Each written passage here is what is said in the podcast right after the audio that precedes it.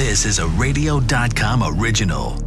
I gotta say, you guys are you're looking fine. Your hair looks fine. Mine, this is uh, I did this myself. This I, about uh, five weeks ago. My hair was getting long. and I says I can't. I, I, I, have a clipper which I use on my cat. Believe it or not. Anyway, so I put I put the guard on. I tried to do the, the short on the sides, long on the top. It was going wrong. I took the guard off to zap my hair. Just went bald. I did the, I did the most logical thing and I just chopped it off. And it's wonder. It was wonderful at first. Um, now you get stuck to your pillow at night because you're sticky. That's right. Yeah, everybody thinks I'm in the Marines or something like that, or you know.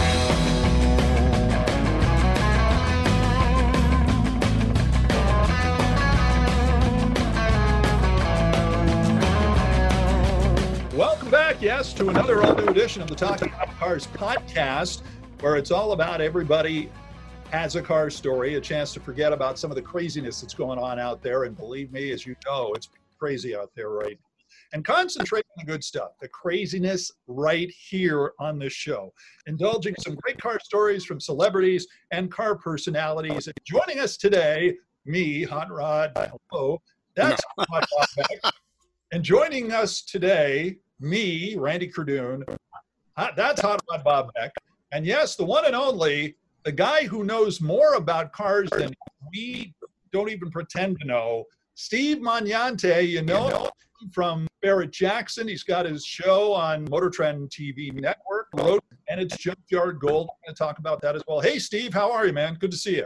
Doing great. Yeah, you got to love technology. Here we are. We're all quarantined or at least staying home, uh, but it feels like we're in the same studio. It works. Great. 3,200 yep. miles apart on Massachusetts to your California, but it feels like we're next door. Tell us a little bit about, first off, uh, you're on a show called um, Junkyard Gold, the uh, Motor Trend app.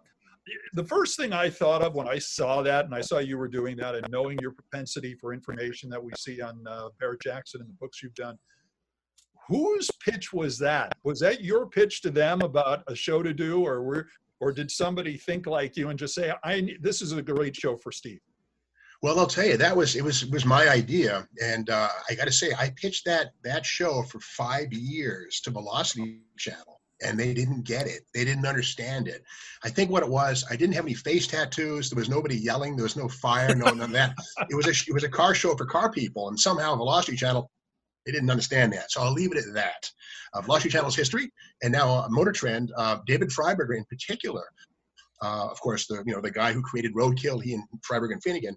Uh, Freiburger, I pitched him the story and I sent him a pilot that I shot on my dime about five years ago, and he says, "Why aren't we doing this?" And they did it as an experiment, and it was a, a tremendous success. People liked it, and uh, I can I can thank Dave Freiburger really, and of course Motor Trend for for giving it a home. And the funny thing is, a lot of the folks who were at Velocity are now at Motor Trend, and some of the folks aren't. They went off on their different directions. But um, but it is true that in some cases, you know, executives who decide things about automotive programming aren't car people, and that was a problem. So they thought it was too teachy, the original pilot. It's the same thing we do now, but again, they weren't really car people. They were they were deciding the fate of the show. But anyway, the the the, the gods won out, and the show is is somewhat of a success.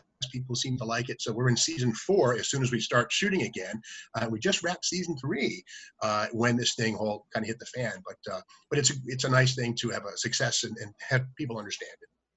Where have you gotten all your automotive knowledge? Because you are a world of knowledge. You know which screw goes in what hole on on which grill for which car, and I love listening to you when you're uh, when you're talking. Well, I, guess I'll say, you know, I'm, I'm 55, and when it's probably about eight years old, nine years old, I started getting Matchbox cars. I started building model cars after that. And uh, by the age 12, 15, I started to discover car magazines, Motor Trend, Hot Rod, Superstock, Car and Driver, uh, Carcraft, all those great books. And reading those magazines really kind of tuned me into the history of cars. And of course, um, you know, the authorities who wrote about them, Roger Huntington, Marty Schorr, uh, people like that. Uh, and just reading their stuff made me an, a, a, I guess, a professional uh, spectator in the world of cars. And that led to me just sort of containing and learning all I can uh, about cars. And, and I will say that on Barrett Jackson, when you see me, again, I guess it's been 50, 15 years, 52 shows on Barrett Jackson, but in my left hand, I always have a little notepad. And that notepad contains things I'm going to say about the car. So I do prepare.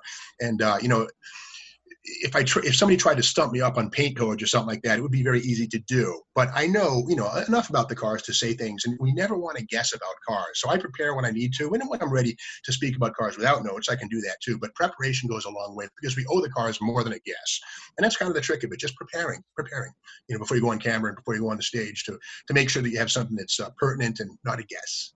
And that's got to work also on the junkyard show because you don't I'm assuming now you don't just walk up to a 58 Edsel and go, hey, let's just take a look at the code, which somehow you know all the codes, uh, all the VIN numbers, and what it all means. And I mean, is there a situation where you actually show up the day before, look at some of the cars you like, then look them up, and that way you can spontaneously tell us what it's all about the next day, or how does that all work? Yeah, well, well, here, here, right now, this is ruin Hollywood for everybody now. Yeah, this is a notebook right here. Okay, this is Junkyard Gold. This is book two for season three.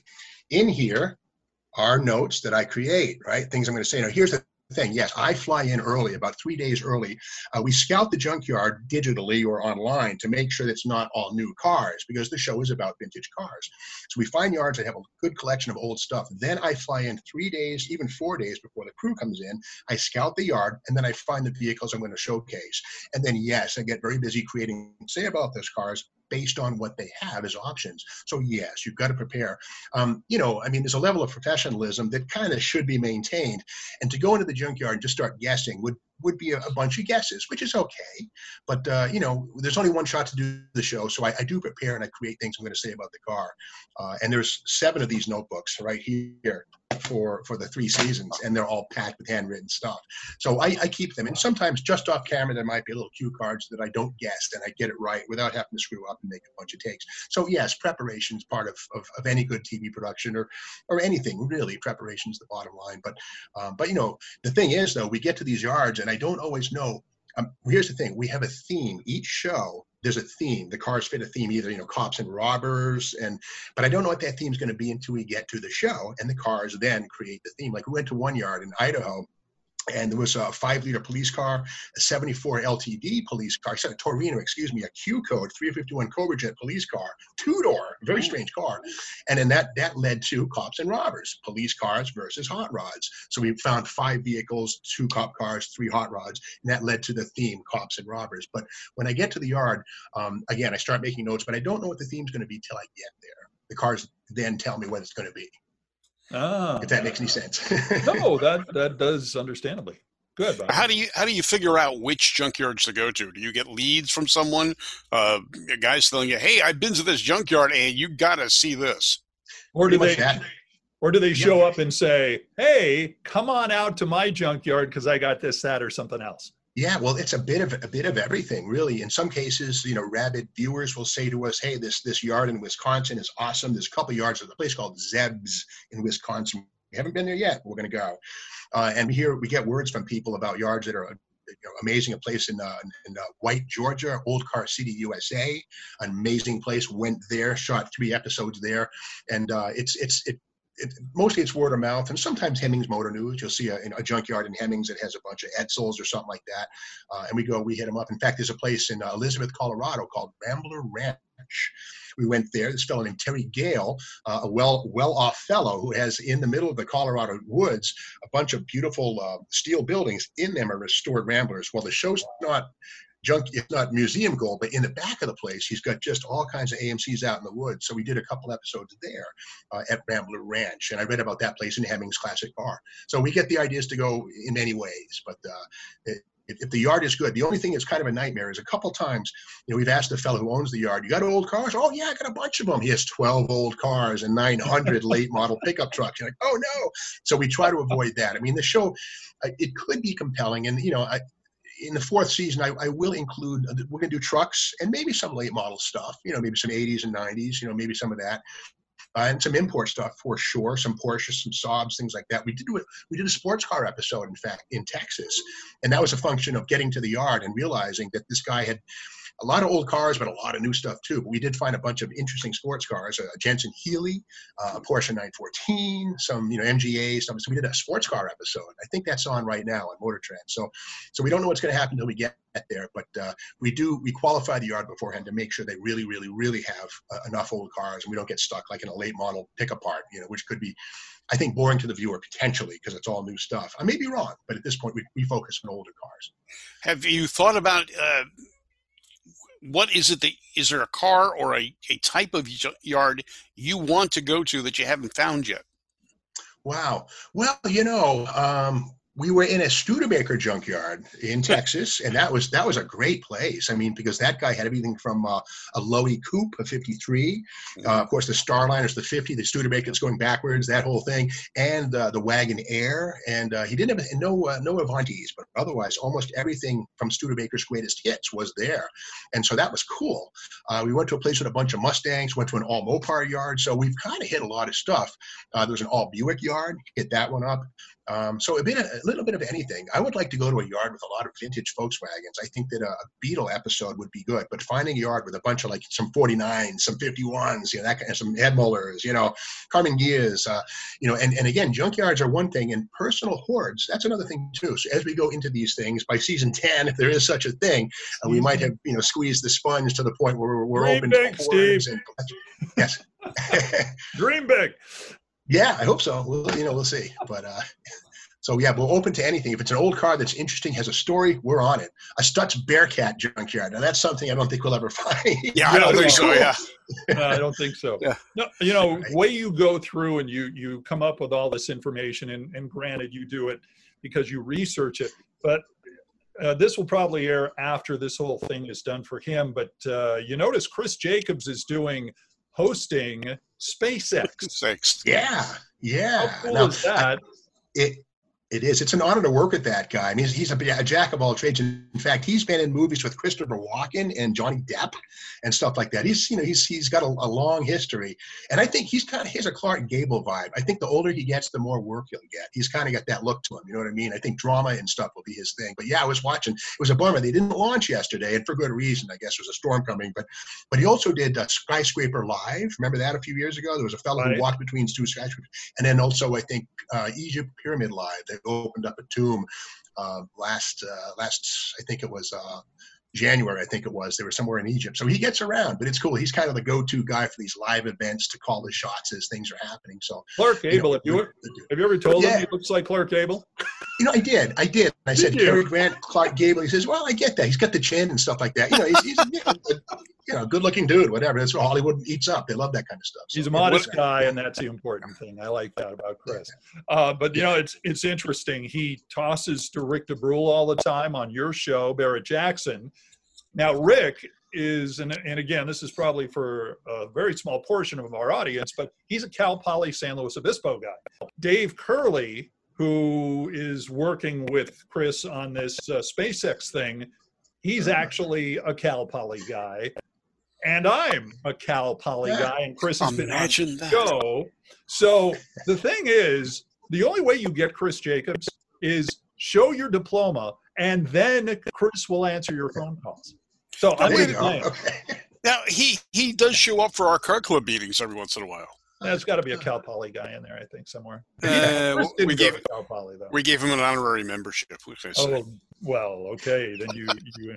but you know, I, I, saw him on the SpaceX thing yesterday, and I didn't recognize him at first. It's the first time I've seen him without a hat on. Yeah, that's true. Yeah. Oh, yeah, you yeah. haven't seen his show, other show well, with Lisa no. Joyner. No, because all I see, well, I did once, but uh, most of the time he's got a hat on. Right. So yeah. seeing him without a hat is very unusual. That's right. That's right. He does. He, he was doing a show called Long Lost Family with Lisa Joyner, and right. they did, I think, three or four seasons. It wasn't picked up again. He mentioned that. I guess after three or four. No. no, unfortunately, I thought it was a great show. It brought yeah. me to tears. I'd weep a little bit. I don't cry that much, but it was a great show. You know, and Chris himself is, is adopted. He'll he'll tell you that. And so we kind of rang a, a chord with him. Too, yeah. yeah, yeah, raised by a great great family, I'm sure. But uh, but it rang a bell with him, and uh, good on him for you know for putting his uh, for being in that show. Right. I worked with Lisa at Fox 11 many moons ago, but we don't need to talk. It's not all about me. It's about this guy. But I will say this. Uh, back to Chris and SpaceX is I just had this crazy dream one night that you were that Chris was introducing SpaceX and they were talking about the rocket, and then you showed up and you looked at the VIN number on SpaceX and you immediately started talking about, well, this came with a rocket thruster of a certain variety. That's right. Yeah, left left hand thread fasteners on the titanium bolts that hold Yeah. it together.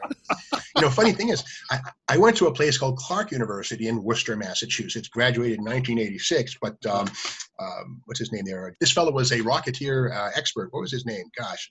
Anyway, 1920s. Yeah, he was he was a big Rocketeer fellow, uh, and he was a Clark professor. And in fact, uh, Wernher von Braun and the Germans read this fellow's documentation and dissertations on rocketry from the states in Spencer, Massachusetts, and then um, and then of course put those rockets to use during World War II, et cetera. And of course going to the moon, you know. But uh, but rocketry, Clark University. I forget what's this guy's name. Gosh, drawing a blank. Anyway, Robert Goddard. Goddard, Robert Goddard. Goddard, Bingo. yeah. Goddard. Right. There you go. Robert Goddard. Yeah, yeah. In fact, there's a time capsule at Clark that's supposed to be opened, I think, in 2030 or something like that. And it's a sealed tube in the ground. And in there are some things that he put in there along with other folks. So anyway, time capsules, Clark University. But yeah, neat thing though, SpaceX, the whole idea of a private company, you know, Elon Musk, you know, taking uh, taking the next step and, and picking up where NASA left off and potentially, uh, you know, commercializing spaceflight. What a cool thing. It's only 60 million, I think, for a seat on that thing or something like that. I won't be riding, but So uh, when you get cool to your watch. 30th anniversary, 30th uh, season of the show, you're going to be on Mercury or something, and it's going to be Sure. like, well, we found this space junk, and let's take a look at the VIN number. I think it'll work. Let's pitch it now. Well, maybe not Mercury. Mercury's a little warm, I think, but you know, I think it's a possibility. You know on that theme actually i we sometimes you know we have brainstorms. I did pitch uh, a, a potential episode at davis monthan air force base pima arizona where they have a junkyard for airplanes. And i know that uh, because you know the salt treaty you know strategic arms limitation uh, every so often a b-52 has to be chopped and there's a russian satellite that flies over to make that make sure that's happening. So um we may do an episode there and just walk through that junkyard and explore the the, the phantoms the uh the various jet air craft that uh, you know were built during Korea and, and from thereafter. And so we might do an airplane junkyard episode, which Uh, would make some sense. I think that's junkyard gold. Yeah. You know, I think that'd be cool, for especially if he does the thing where you know what I do to fix this up, and then of course they have the animation come up. right? right, And right. took a little uh, turtle wax and clean off the numbers on the side. Yeah. Yeah. You know, we have we have a junkyard like that too up uh, in Southern California, outside Edwards Air Force Base, Yes. where they've Yeah. got a lot of uh, planes of that nature too. Uh, Yeah. We're just waiting for them to take them out of mothballs one day and say, "Okay, they're flying them again." Yeah, yeah. Yeah. Are they jetliners? Is that kind? It's jetliners too, right? I, It's I the- yeah, it's up- I think they have parking areas for that. Sure. Yeah, commercial as well as uh, military.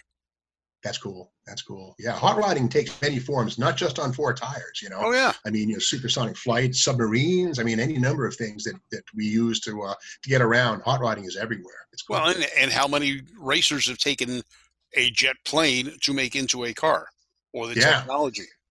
for better or worse in some cases. Yeah, yeah. Yeah, unfortunately, yes.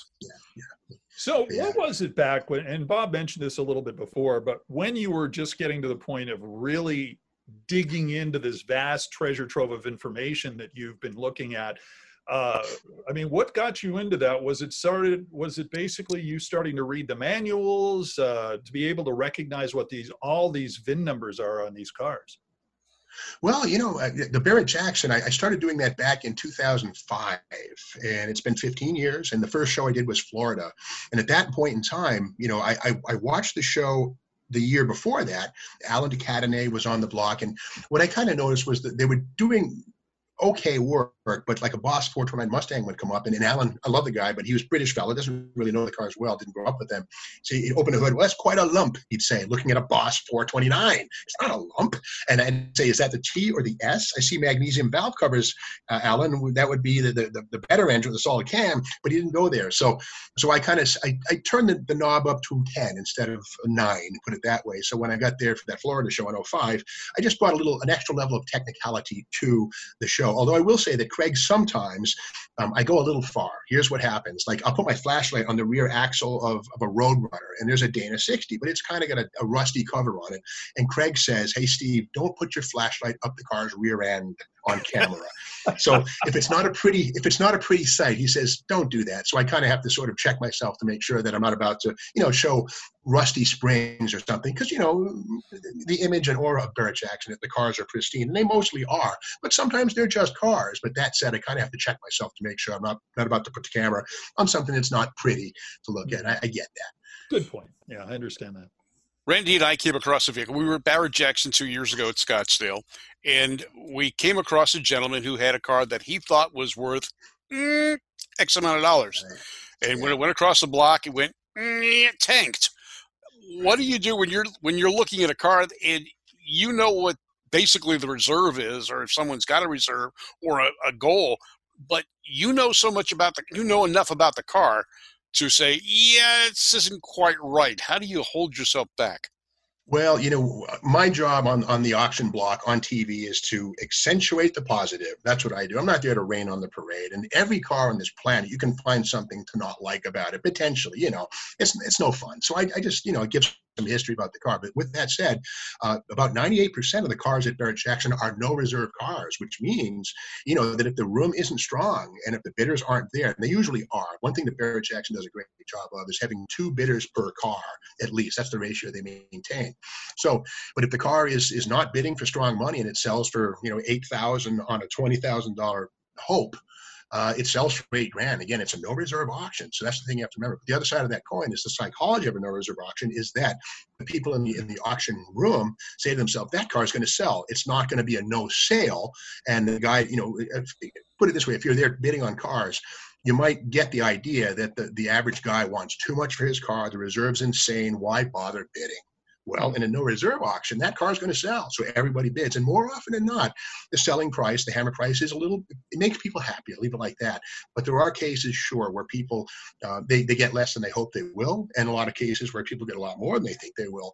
And generally, the market speaks. The, the folks who spend big money on those vehicles generally know something, you know, like if the Corvette, if it's a 427 tri power car that was born a small block and it's generally understood, um, it's going to sell for what it's worth. You know, that's kind of the way that that works. More often than not, I've seen. I, I have high respect for the bidders at Barrett Jackson. For the most part, when we're talking about the heavy duty cars, they do their homework, and, and the car sells for about what it's worth. The one thing I don't understand, well, I do understand, but it's about um, plenty of uh, surplus cash. Is when a, a Blazer sells for eighty thousand bucks, an LS1, and it just looks right, and the guy just wants it, and eighty thousand. That happens a lot at auctions, and you know, it just shows that the economy is strong and people are buying what they want because they can. So that happens too a lot of times at no reserve auctions. Speaking of Barrett Jackson, in the pandemic, everything is on hold. Have you heard anything from them as far as when? I mean, and they're doing a lot of stuff online, which is good. Yeah. But as far as getting back to the actual events, have you heard anything as far as when they might be ready to start doing this again? Well, the thing you have to remember is that, you know, Barrett Jackson, the desires to run the show is one thing, but the ability to do that at the venue, which they don't own, is a whole other thing. And Mohegan Sun, which is the uh, the, the Connecticut based um, casino where they're going to have the next auction in June. Well, they're not open for business yet. So as a result, Barrett Jackson, I think, took the bull by the horns and, and canceled that show. Uh, and I don't think they're even open for business, Mohegan Sun. So the bottom line, I think the word is that the next show, the next auction, will be October, Las Vegas. That's the assumption. But everything between here and there has been postponed and canceled because, again, you know, if Barrett Jackson owned the venue, uh, and even then, if they did, they'd have to satisfy state regulations. So, you know, they'd love to start doing these things right away. But I know that it won't be till October till there's another another auction for sure. What's a car that you haven't seen yet across the block that you'd like to see just to find out where the market is? Hmm, that's a good question. Well, you know, I, I, think I'll answer that in another way. My my favorite thing on this planet are factory built super stocks, and more specifically, factory AFX cars, the altered wheelbase Plymouth and Dodge fleet from 1965. And uh, we have seen some of those cars cross the block at Barrett Jackson. Uh, in particular, there was the, a car called the Kentucky Colonel, which was a 65 Coronet Dodge that sold at Scottsdale uh, this past 2020, and it didn't go for much, like 53,000 bucks, you know, which, and, and to me, that was kind of a, a crestfalling moment because to me, it's a million dollar car. It's the most important car in the world. Not really, but it was a very well preserved A990 that had been turned into a funny car in 1966 and only 53,000, you know what I mean? So it had to have been worth more, I'm thinking, but somebody bought that right. But uh, to me, I think, you know, if I could get the, the string of 65 AFX cars to cross the block and, and have them advertised properly, it'd be cool to see what they're really worth. But uh, we've seen, I think, a couple of those cars and some clones and some some max wedges and things. But uh, um, yeah, I think factory race cars. When those things cross the block, um, I always perk my ears up. And and more often than not, uh, in in a um, oh I don't know, sort of an enthusiast setting, uh, not a collector setting, those cars don't bring what they they should. I find that's kind of a disappointing thing. But that's just me. You know, you take buy the car, buy it for small, bring it to the next place, and sell it for what it's worth, and that's good on you if if you bought it and can do that. And you own one, right? And you've even driven it on the street. Yeah, well, I my cars, I like altered wheelbase cars, and I've I've created three of them. One was a Chevy Nova called the Wilshire Shaker. The other was a '63 Dodge called the Rampage. And those cars, I've I've yeah. built them and then sold them, and I have one now that I still I still have. It's a 1981 Ford Fairmont. I call it the Funny Fairmont, and I drive it around pretty much everywhere. If you just just Google Funny Fairmont, and you'll see a picture of the thing. It's uh it's an 81 two door post with a 4.6 four valve four cam with the Australian eight stack injection, five speed. Kind of looks the part of an old time funny car.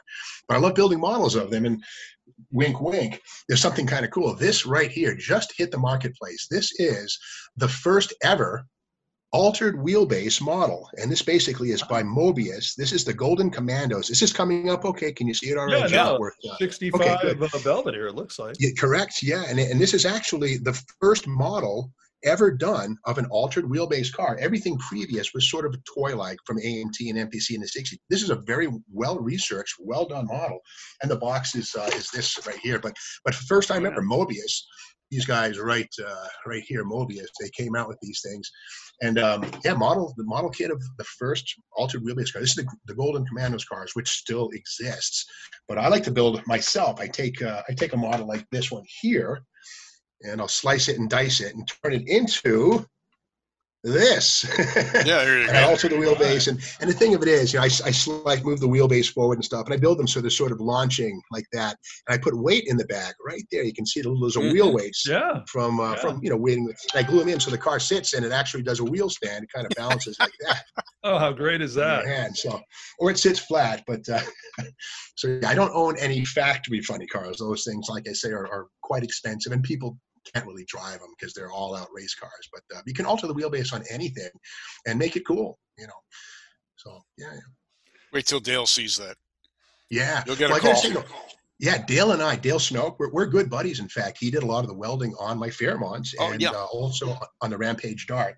And it's funny because I, I, did a book some years back, How to Build Altered Wheelbase Cars. Okay. And in this is Dale welding on some of my stuff.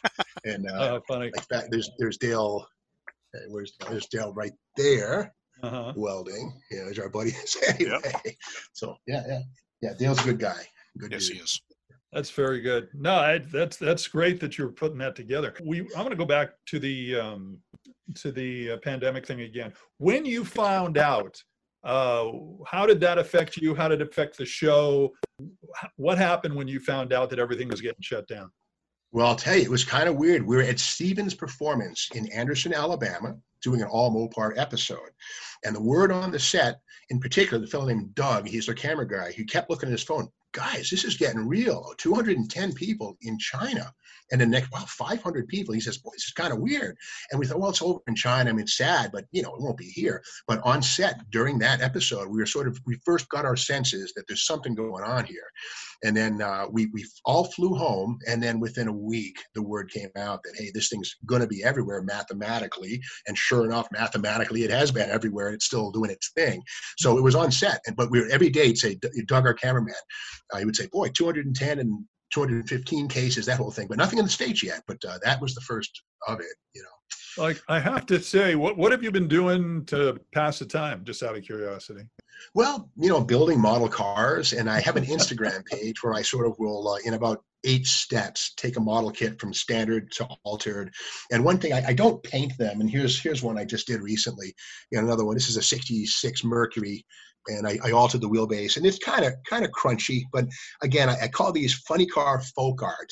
And a lot of guys, you're going to paint it? You never paint a car after you build it. But with that said, um, I sit in front of the TV, you know, watching Motor Trend or, or Ancient Aliens. I love watching that on History Channel's cool show. I'll sit there watching that stuff and uh, and just blast these things out, kind of like in a fever. And I don't worry about paint and detail, but I've been building on models and some writing too. Mm-hmm. Uh, although car magazines, as you know, uh, 19 of the 22 run by Petersen were canceled. So yeah. I'm not writing as much as I used to. But uh, yeah, well, how weird is that? Yeah, talk about that. I mean, yeah, well, that happened on December December 6th, as they say, a day that will live in infamy. Um, and what I heard was um, in in L.A. in Douglas was it uh, Douglas Boulevard uh, Source Interlink Media, which of course is 10 slash Motor Trend. On a Friday afternoon after lunch, all everybody's gathered together. Hey, folks, meeting mandatory. Come on in. And everybody was told on that day, it was December 5th, a Friday, uh, the magazines are done. And it wasn't even like a wind down. They said, stop, it's over. And so magazines were at the printing press and everything back to magazines were being, you know, cons- you know, planned out, all of that unplugged. So there was no farewell issue for a lot of these magazines, like you know Mopar Muscle, Muscle Car Review, uh, Chevy High Performance, Rod and Custom, all of them just unplugged like a light bulb. And 105 people, you know, were were, were sent packing, uh, and it was something that everybody knew was coming because when the merger with uh, with Discovery Channel happens uh, between Motor Trend Discovery, uh, Discovery folks made it clear, hey, we're we're interested in your digital element roadkill, that whole thing. But the paper stuff, we do not want to be involved with because they didn't see it as a growth industry. And I guess they were right, you know. So sadly, 19 magazines um, sent by the wayside. What that leaves, I think, is a vacuum. Now, Hemmings has a, a, a strong couple of books, of course. Hemmings Muscle Machines, Hemmings Classic Car. I read, I subscribe to both. Terry McGean and Jeff Koch were both my my coworkers at Hot Rod way back when, and they're running those magazines or they're at them. So there's life, I think, and and it could well be that we'll see uh, some tentative steps, maybe to relaunch things like CarCraft. Let's hope, you know. But I, I was shocked by it. I, in fact, I had a couple of stories. This right here, this is my office where I work. I was writing some stories for those magazines. I got a phone call. of Bob Melhoff, editor of Mopar Muscle, said, "Hey, Steve, stop! Don't bother! Don't finish. What? what? Well, we're done." You know, we're all, so it was, it was a shock to everybody, but really not a shock at the same time. So, yeah, it was. Yeah. Yeah, it was kind of strange because you had some of the publications that were doing quite well. Like Street Rodder was yeah. the top magazine in its segment. It's gone. Yeah. yeah. And that was just kind of really you you got yeah. the, the, number one magazine and you're shutting it down. Yeah. Well, I think what it came down to is, um, you know, I understand that uh, something like uh, 60% of the revenue of those 22 magazines came from three of them: Motor Trend, Hot Rod, and Rod and uh, Four Wheeler. That means 40% of the revenue came from 19. So if you ask me, I mean, it wasn't a big number, but they threw a lot of baby out with the bathwater. You know what I mean? Yeah. But at the same time, I think the idea was to minimize, you know, the, the, paper element, which was part of the deal when Discovery came along, and they all everybody knew that it was coming. So you know, it's it's supposedly the way things are. I remember when I started Hot Rod magazine back in 1998. In fact, I was at Hot Rod from August 19th, 97 through January 20th, 2004. I got on my wall here. I did 20 or 77 episodes or 20 77 issues of Hot Rod. Cards, I was yeah. a part of as tech editor. But uh, but even then, we were talking about this. When I first got to Hot Rod, we didn't have the internet. But by 2001, 2, 3, 4, the word was, you know, this is changing. The world's, we had hotrod.com. And the big problem back then was, um, you know, how, how could you monetize? How could you charge people for visiting hotrod.com? What we did instead was the stories we wrote for the magazine, we had extra content online, which people could then go, go see. And I think the problem still remains: how do you monetize magazines online? You know, how do you get people to pay for that? It's it's a problem, but you know, it's it's certainly it's a train. It's coming through town, and it's not stopping. You know. Yeah, I, have got to say this at least, as you could tell, Bob and I still have, are afflicted with a condition called pandemic hair. Yeah, uh, yeah. I, in California, at least, well, now where Bob lives, you can actually get your haircut, right? Yeah yeah, in my neck of the woods, closer to Los Angeles, they're not allowing haircut places to open yet, and I'm yeah. not to the point where I'm ready to jump into my hairstylist's house or right. apartment or something like that. But but you, I mean, are barbers working at your place, or did you well, do it yourself? I gotta say, you guys are you're looking fine. Your hair looks fine. Mine, this is, uh, I did this myself. This, I, about uh, five weeks ago, my hair was getting long. I says, I can't, I, I, I have a clipper, which I use on my cat, believe it or not. anyway, so I put, I put the guard on. I tried to do the, the short on the sides, long on the top. It was going wrong. I took the guard off, to zap my hair, just went bald. So it's four weeks of growth right here. And, and uh, yeah, this is, and in Massachusetts last week, they just allowed people to go to barbers and hairdressers with an appointment. But before last week, it was the same thing. You could not get a haircut anywhere. So I did the, I did the most logical thing and I just chopped it off. And it's wonder it was wonderful at first, you know. At first. Um, now you get stuck to your pillow at night because you're sticky. That's right. Yeah, everybody thinks I'm in the Marines or something like that, or you know. Yeah, it's well, growing out. It's growing out. Well, you know, you got to do something while you're in pen, you know, in quarantine or right. something. So just to just to reiterate, you cut your hair with clippers intended for your cat. Well, the thing of it is, I mean, one thing all around here, maybe we're clippers were like in zero supply. You couldn't find them anywhere, and and I, they were from Petco, like 190 bucks. These Braun clippers could be used on anything you want, you know. But I had okay. a cat that was kind of had mothballs. I cleaned it, put alcohol, you know. Eh, and I that my, I figured, you know, I, I, hold the cat, I can I can use the same clippers. this is clippers, cat's not. Yeah. This Clippers is a man who's not allergic to cats. yeah, there you right. go. Clippers and toilet paper, both in short supply. I don't know. Yeah, right. yeah. All right. So let's get an update on. Uh, it's been a while since we've talked back at Barrett Jackson a few years ago. Let's get the update. Your first car was a was a. Well, it was a Renault LeCar or a 69 AMC Ambassador, depending on which, or a Charger. Those three, I guess you could right first. But my mom, I had my mom's Renault LeCar. Uh, that was one of the first. Um, and then, of course, there was, well, technically the very first car that I ever had in my possession, a 69 AMC Ambassador four door, former Civil Air Patrol. Yeah, that was the first. and then I had a Hemi Charger, which was the first hot rod I ever bought. And that was going from a Le Car to a Hemi Charger was uh, an interesting step. Didn't you have a 64 Dodge somewhere in there? Well, yes, yes, certainly. That was it was within the first couple of years. Yeah, oh, 64 okay. Dodge. Oh, there you go. I put a Max Wedge in it. Sure, that was in there. Oh, it was in the mix. And yeah, okay. I, I, bought it. And the funny thing is, I used to work for a company called Munchkin Motors, an automotive toy store, and we traveled Hershey, Carlisle. We even came down to San Diego to Jack Murphy Stadium in like 1988, I think it was, with our trailer and all these wagons and toy cars. And at that place, I found a 64 Ford Dodge Polara with a 383 dual quads, push button TorqueFlite, 391, uh, eight and three quarter, 2,700 bucks, right? Which today, I mean, it was it was fair money back then for that car. So I bought it. We flat towed it back to Connecticut behind the the uh, Econoline Munchkin van, and uh, and then I built that into a Max Wedge clone after a while. But 2,700 bucks for a 64 wow. Polara, and it was a California car, which is the bottom line. Out here in Massachusetts, yeah. rusts everything turns to rust within five years. It just turns to junk. But that car was solid, and uh, yeah, that, I bought it in in California, flat towed it across, and uh, had it here about 87, 88 through about 1991, I think it was. And, uh, right. yeah, turned and, and what's in your garage now? Well, I only I only have three. I've had as many as 12, 13, 14, but right now I have a, uh, a 1998 GMC Sonoma with a 4.8 liter LS motor, V8 swap.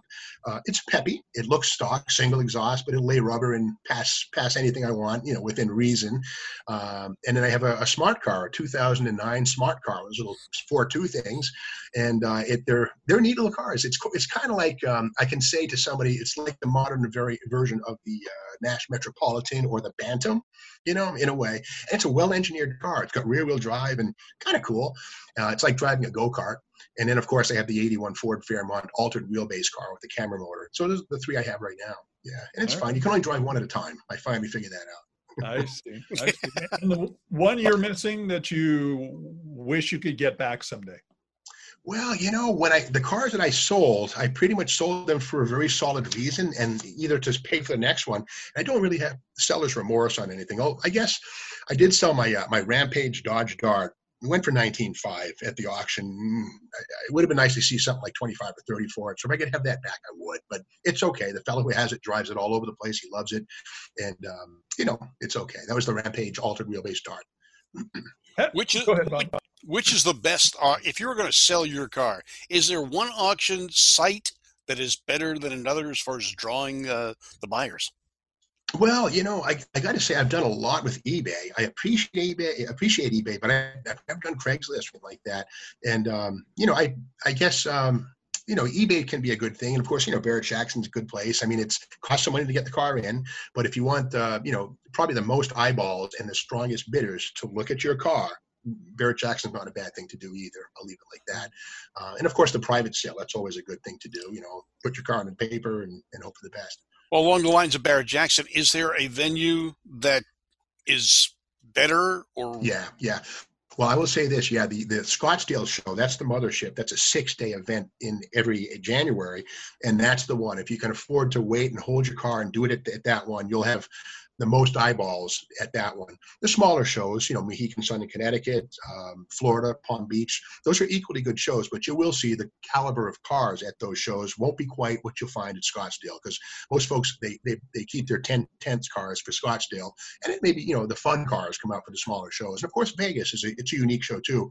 Uh, Vegas, you'll find a lot of European, well, Lamborghinis and Ferraris, that sort of thing, and some muscle cars. But Scottsdale, yeah, that's the mothership. That's where most people do their really serious business, you know, at Scottsdale. Okay.